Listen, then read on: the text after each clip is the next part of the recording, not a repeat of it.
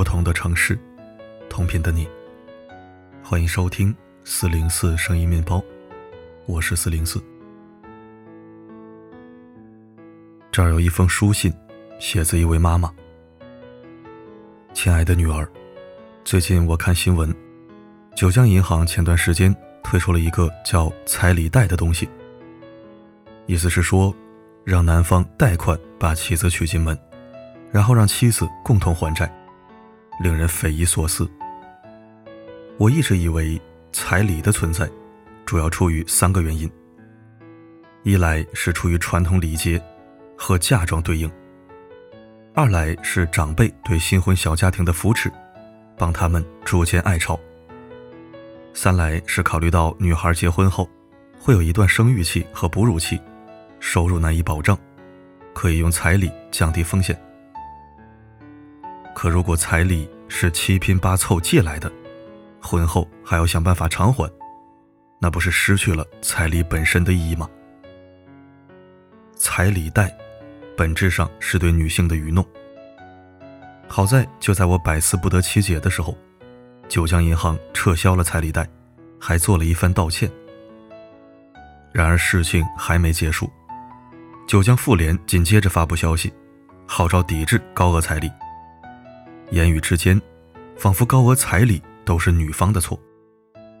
更让我惊讶的是，评论区不少男性留言说：“中国女性太依附异性了，没有自立自强的精神。”原来他们因为彩礼，对女人的意见竟然这么大。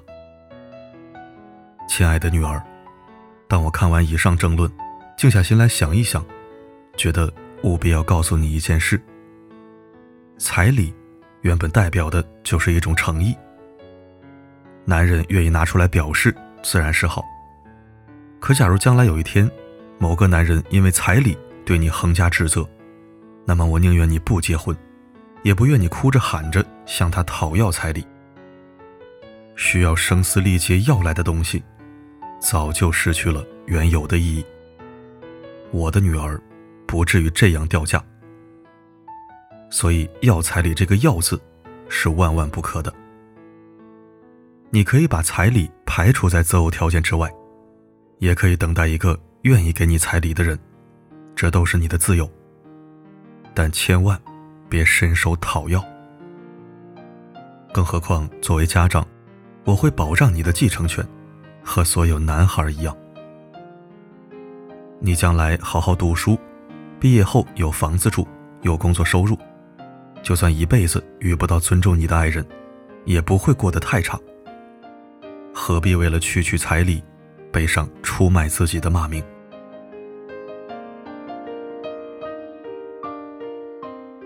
我曾在网上看到一个男人，指责女方一家狮子大开口，要了太多的彩礼。后来他们家只得卖掉房子，全部用来给他结婚用。他年幼的妹妹两手空空。什么都没得到，将来大概率也只能通过要彩礼，才能获得一点安全感。说实话，我看完之后更心疼他妹妹。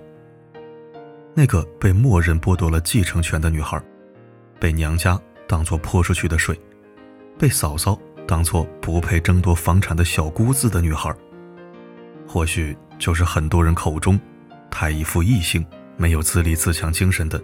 中国女性吧，我绝不让你沦落到这样的境地，女儿。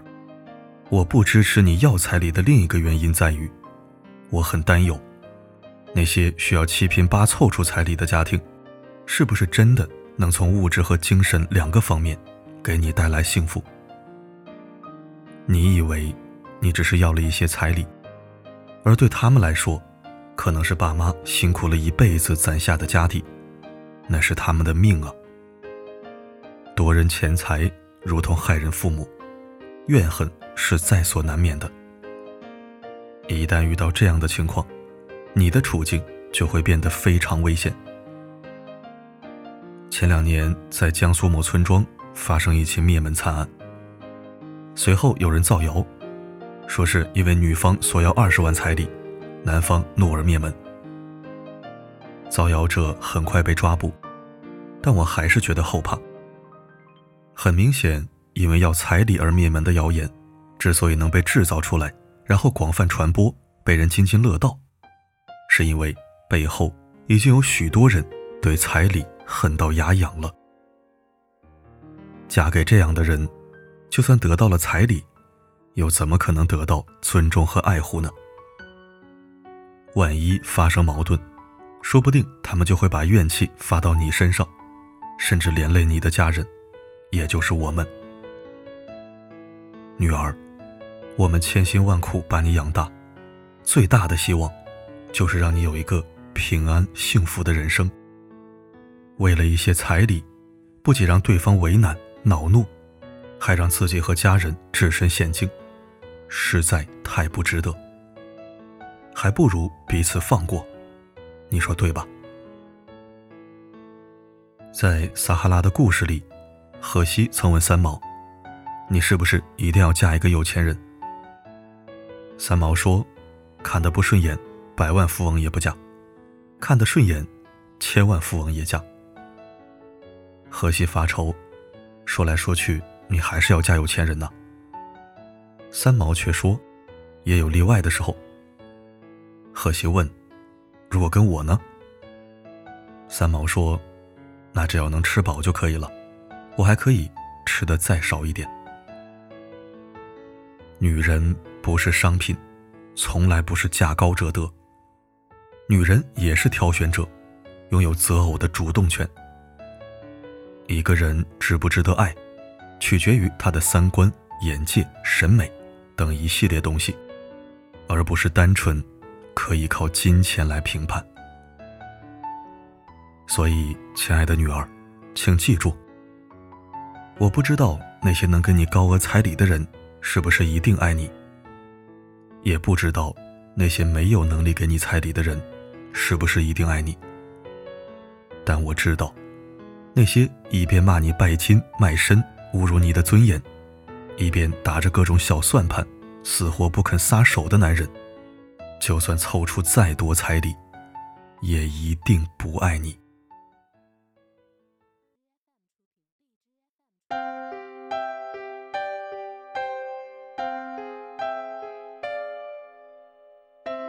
不管天边风已起，只想依依看着你。夜阑人静会否认？感谢收听。文字的风格是书信方式，写信人是一位母亲。很抱歉，我用一个男人的声音演绎了这封书信，只想着声情并茂、发自肺腑地诠释出文章的意思，希望不会让你感到别扭。引用文章里的话，需要声嘶力竭要来的东西，早就失去了原有的意义。不光是对应彩礼。还有男女之间本该就有的信任感、安全感和责任感。对于此文，你有哪些看法呢？可以在留言板尽情书写表达。好了，今天的分享就到这里。我是四零四，不管发生什么，我一直都在。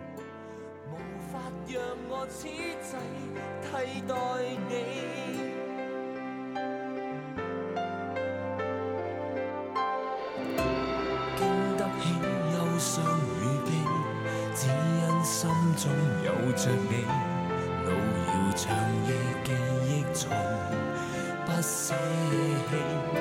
长街的身影穿过风雨有傲气，曾一起出走不怕闯进了绝地，如雾如烟，全像游戏。